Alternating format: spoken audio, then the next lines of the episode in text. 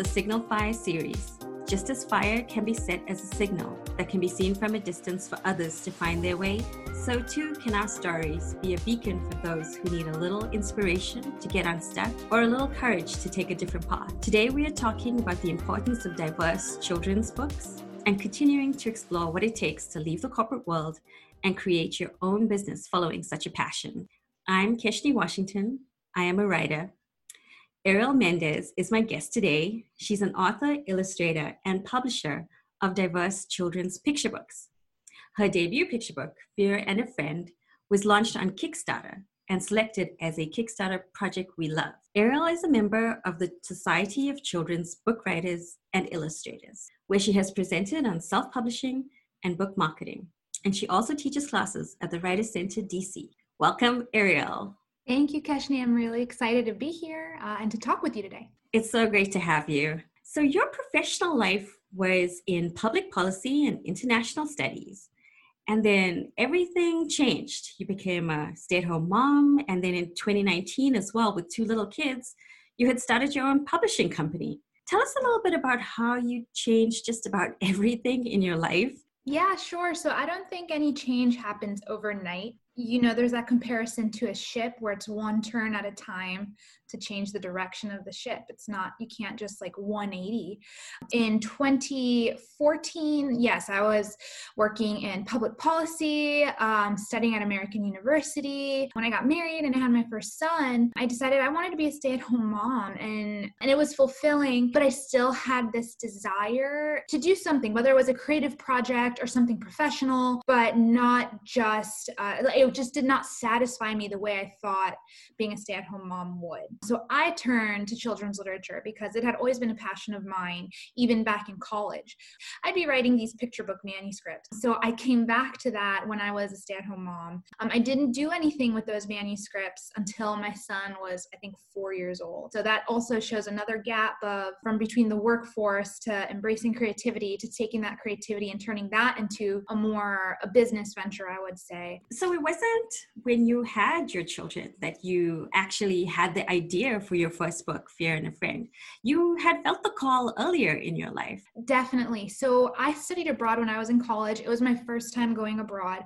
I went to Latin America. Now I'm Latina, so for me it it was something I always felt curious about. It was something I always wanted to connect to. I'm from Colombia. I didn't travel to Colombia. I traveled to Ecuador, but it you know it felt it felt very much the same. Like I, I had the sense of like expectation of what the culture would be like that it, it, wouldn't be too different from what i experienced growing up as a colombian american. So while i was there traveling around i had this little teddy bear with me and it became kind of like this photo journal project to send pictures back home with this bear. And i realized that this bear had seen more of the world than i had as a child. So that was kind of the inception of fear and a friend which is based on this boy and this bear that travel. And at the end he realizes this bear is a bridge to friendship, I guess, with other cultures. Sometimes it's hard to connect with people you don't know, but some things do connect us, whether it's friendship, whether it's kindness, even just laughter. There are things that connect us in this book. It's the teddy bear. So that was the inception of the idea, but I was 18 when that happened. But I just left that project alone because I was studying international relations and I was going down a public policy route at the time. So I, I didn't come back to it or even really manuscript writing until I was in grad school. So again, before kids. Then I had kids and I started dabbling again. And, I, and then I started taking myself seriously.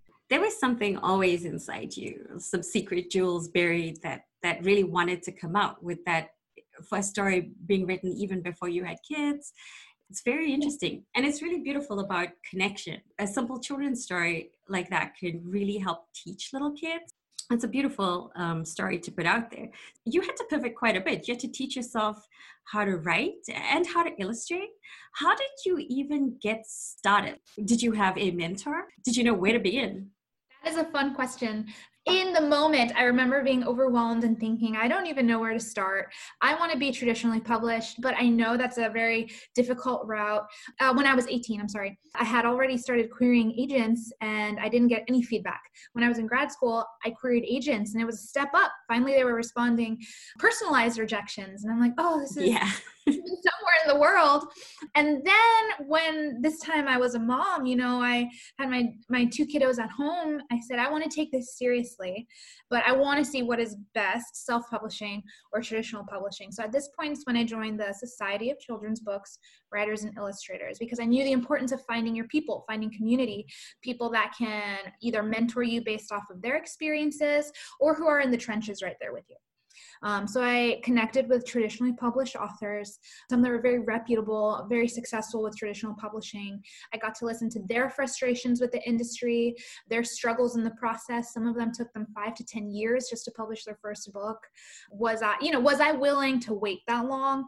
Or did I want this book to be more experimental, just get started, get going instead of waiting the 10 years. Because I know myself and I know that working for 10 years towards a goal could be demoralizing. And I I thought I would be more likely to give up if it took this long than to continue. So, what would be something the fastest win, the easiest win that'll kind of fuel my fire to keep going?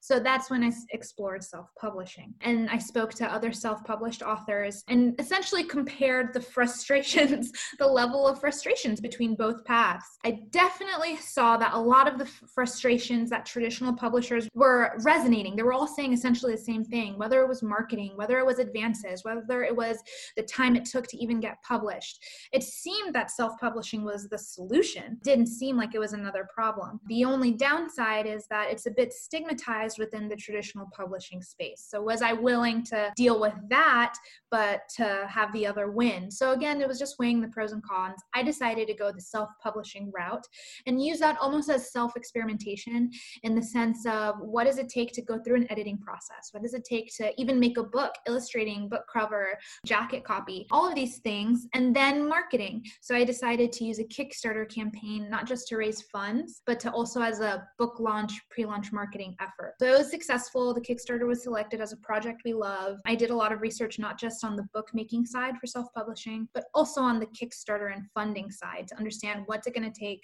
to run a successful campaign. And beyond that, what's it going to take to get noticed by Kickstarter to be selected as a project we love? So both those goals were achieved. It was a successful Kickstarter. But honestly, my aim in everything was like bare minimum, what's it going to take to get going? So it was not the biggest funding amount that you'll see on Kickstarter publishing projects. But from that, I was able to go from one book to the next. From there, I worked with Heather Burris on her book, Hair Like Me, um, which was also Kickstarted. And then right now, I'm working on another book with with an author. She's a lawyer. She's from Zimbabwe. It's called The First first Shona Ndebele words. So those are the two native languages of Zimbabwe. So I'm working to illustrate that, and that was also kickstarted. So for me, it's it's amazing to see how one action creates a ripple effect, and how women or even professionals and moms, so many people want to be creative, but they're also very serious about it, and they're willing to be not just professional, but treat it like a business and take it that extra step from just making a manuscript to pursuing it as if it were a business venture.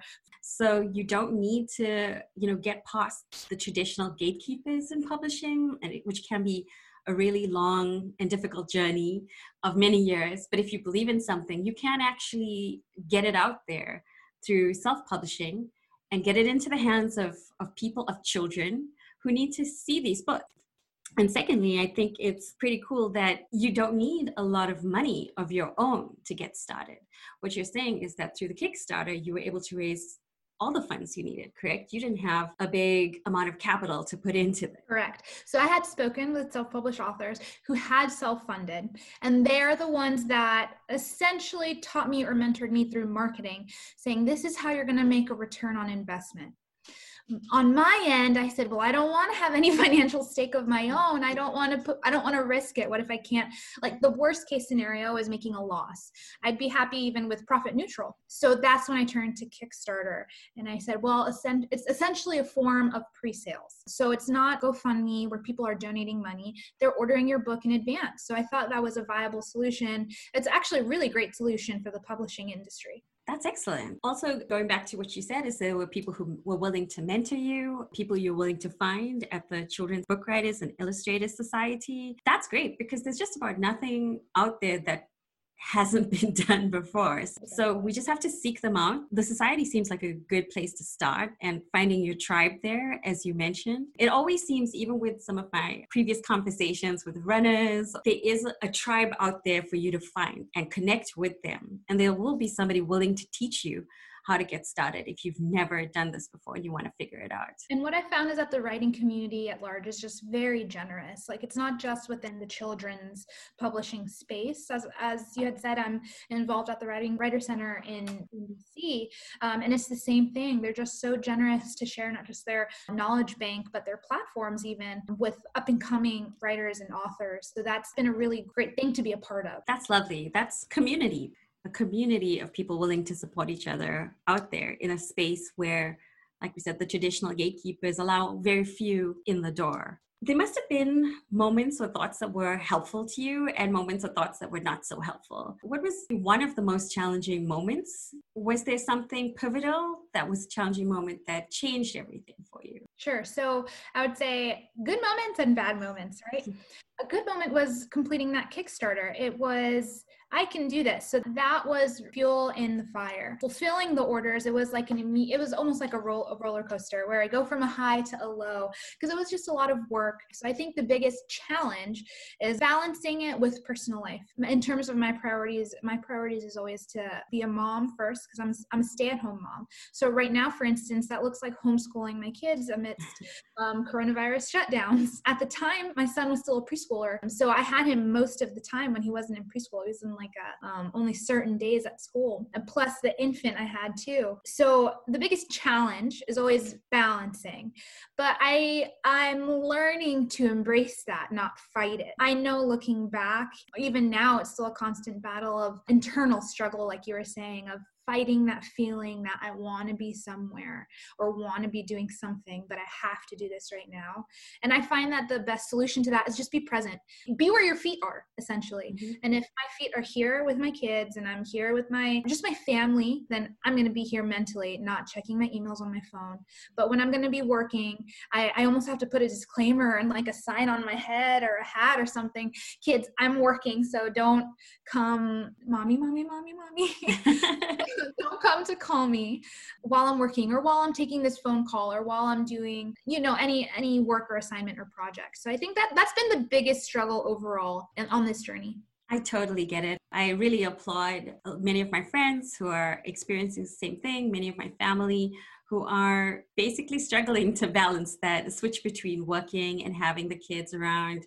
And I think what you're saying is an excellent piece of advice to to focus where your feet are. That's wonderful. Can I share one more thought? Yes. Okay, so the next highlight moment, I would say, after I published the book, I noticed that friends and the friends were almost referring me to their friends for publishing, self publishing, Kickstarter insights. Like, you did it, how can I do it too? So I decided I wanted to instruct, but I didn't know how to go about it. I wanted to teach classes. So this is when I went to a friend who is traditionally published, I had met through SCBWI, Society of Children's Books Writers and Illustrators. And I asked him, How are you doing this? How are you speaking at conferences? How are you teaching at the writers? How are you doing all of these things beyond your books? And he told me, I just ask. Um, and that was, I felt like somebody slapped me on the head with a brick, like, just ask. Like, why didn't I think of that?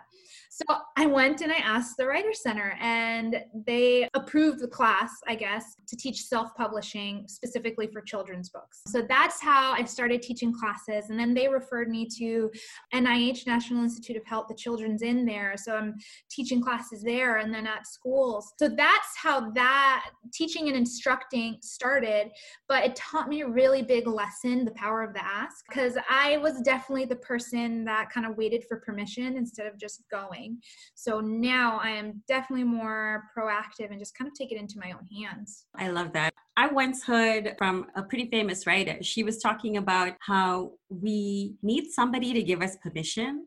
We're so used to this having a piece of paper that validates that it's okay for us to be X, Y, or Z get a degree so it validates that we are x y z a lawyer a doctor whatever but for creative things a lot of us also feel this kind of inadequacy or this imposter syndrome because we don't feel like we have permission to do these things. And her advice was go on your computer, open up Word, make yourself a beautiful certificate that says, I am a children's writer or I am a writer, and print it out and decorate it and stick it on your wall. And basically, there's your permission. You know, go ahead and do it after that. So, yeah, so just asking and giving ourselves permission to be brave and to put out what our calling is into the world. I think that's excellent piece of advice. Exactly. Given the recent events in the USA, the murder of George Floyd and the protest that was sparked thereafter nationwide and around the world, there's a lot of attention at the moment around the power of representation.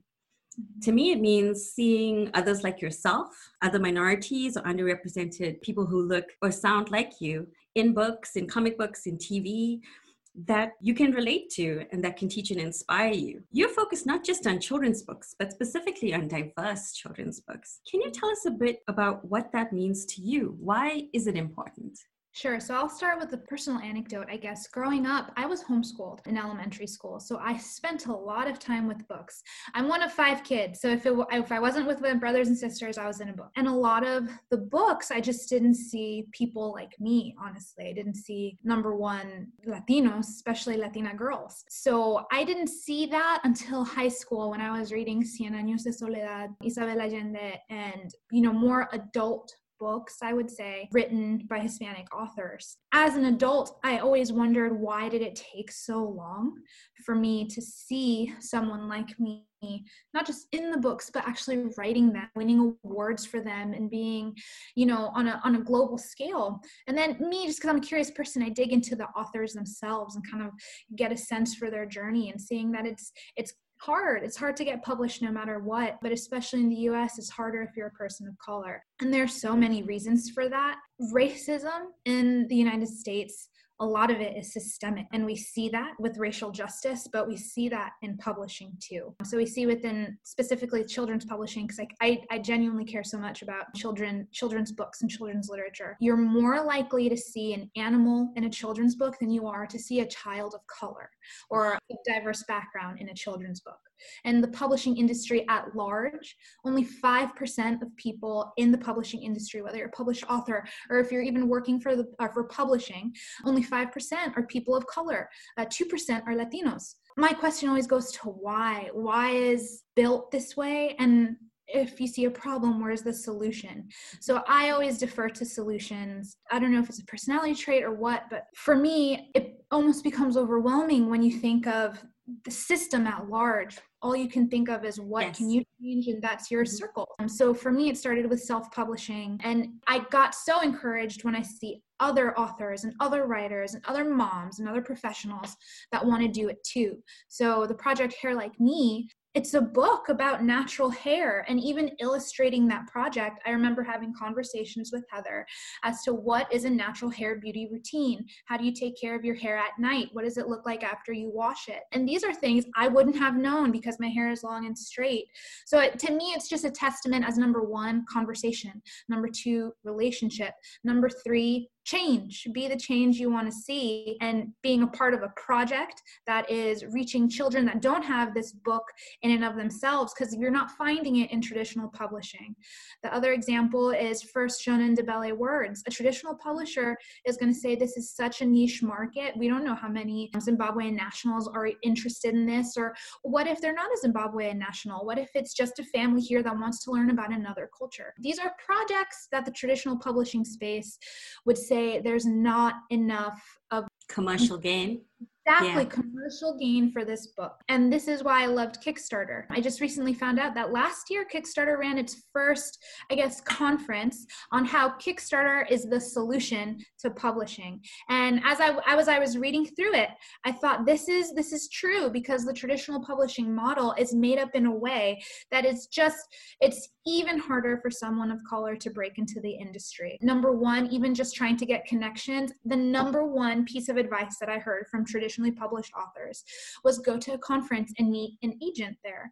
Conferences cost money. Conferences take time. And for something for someone in need, for someone who might not have the means to do it, that's already out of our reach. So that that was, was just an example from my own even self-publishing the book. I didn't have the means to self-fund it.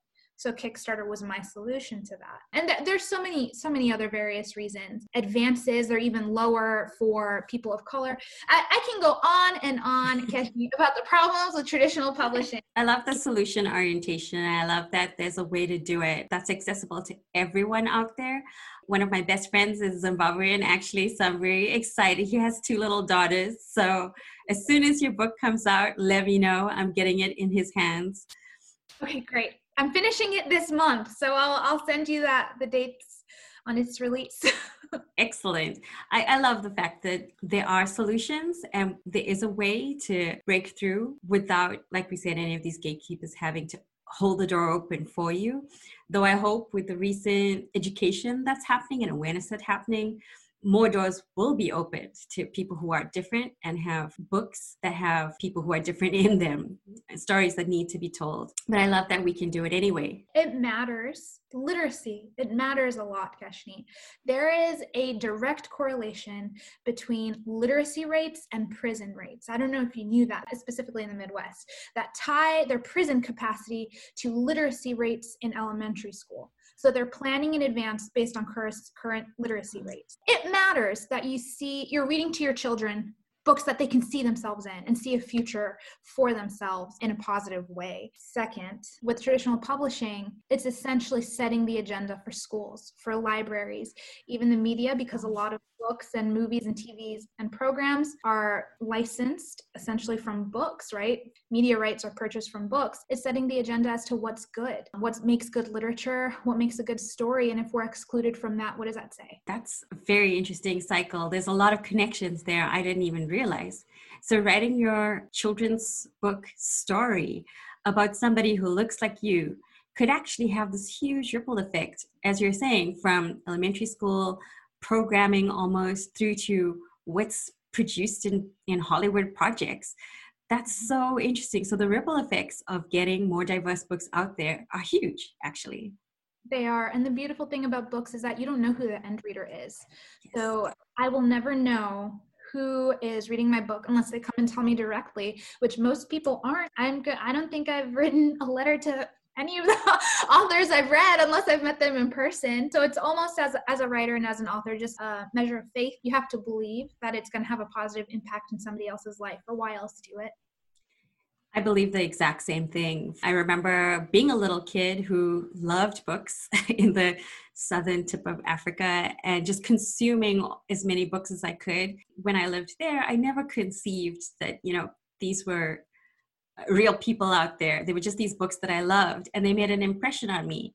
Far away, miles away from where they were written, miles away from whoever the author thought might be reading their book. I don't think they imagined that Isaac Asimov, or I was a bit of a sci fi junkie, or Orson Scott Card imagined me. So I do think there's huge power in in our stories and putting stories out there. When I moved here, I discovered Octavia E. Butler, and I'd never heard of her partially probably because of apartheid time censorship. So our books were censored when I was growing up. But being a science fiction junkie, I can't believe I, I never heard of this amazing African American science fiction woman writer whose books speak to me in a way that those other writers could never do because she has this kind of way of connecting it to Africa too. And I feel so remiss that I didn't have any exposure to that as a kid. But I, w- I definitely am a bit of an advocate for uh, more African American science fiction books being given to children out there too. I mean, for young people like me, portrayals of minorities in the media and in books not only affect how others see them, but it affects how you see yourself. And it sends a message that everybody has a place in this world and that your story has a value. So I really applaud the work that you've been doing. And I totally agree with everything you just said about the importance of this diverse book ecosystem. Like what you said, it matters. You matter and you have value. And when you see someone that reflects you, it echoes that. And when you don't, it echoes the opposite. Exactly there was a norm for me that I observed that you know did not fit anybody in my community. And growing up in the situation I did was obviously extreme segregation. But on TV I never saw anybody who didn't look um, a certain way. So, whatever TV show it was, whatever beauty pageant it was, whatever cartoon was on TV, only reflected white apartheid South Africa. I thought it was normal, and I never understood the impact that that had on my own psychology until I, I grew up and discovered other writers and other TV shows and other books out there that I could actually relate to and resonate with. It matters. Okay, switching to something a little lighter. Do you have a favorite children's book or something that stood out to you, a favorite children's book that for your kids? Sure. So I have personal favorites, but then of course there are my kids' favorites. So this one is called Just Ask. I know we were talking about just just ask, so of course this resonates with me.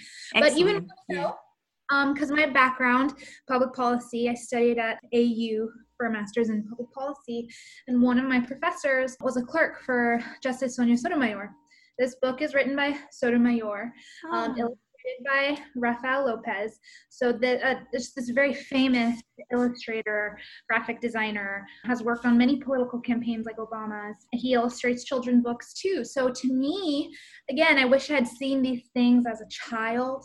I would have maybe embraced my creative side a little more. But now as an adult, it's meaningful. To me, it's a full circle moment where I see that almost like grad school memories are coming back, but I'm seeing this powerhouse Latino duo essentially making this beautiful book. So that to me, it's just a personal thing to me. And is it um, also teaching kids to just ask, like we were talking about earlier? Exactly. So the message, I'm telling you, everything about this book is just resonating with my life right now. My sons, their favorite book is Even Superheroes Have Bad Days.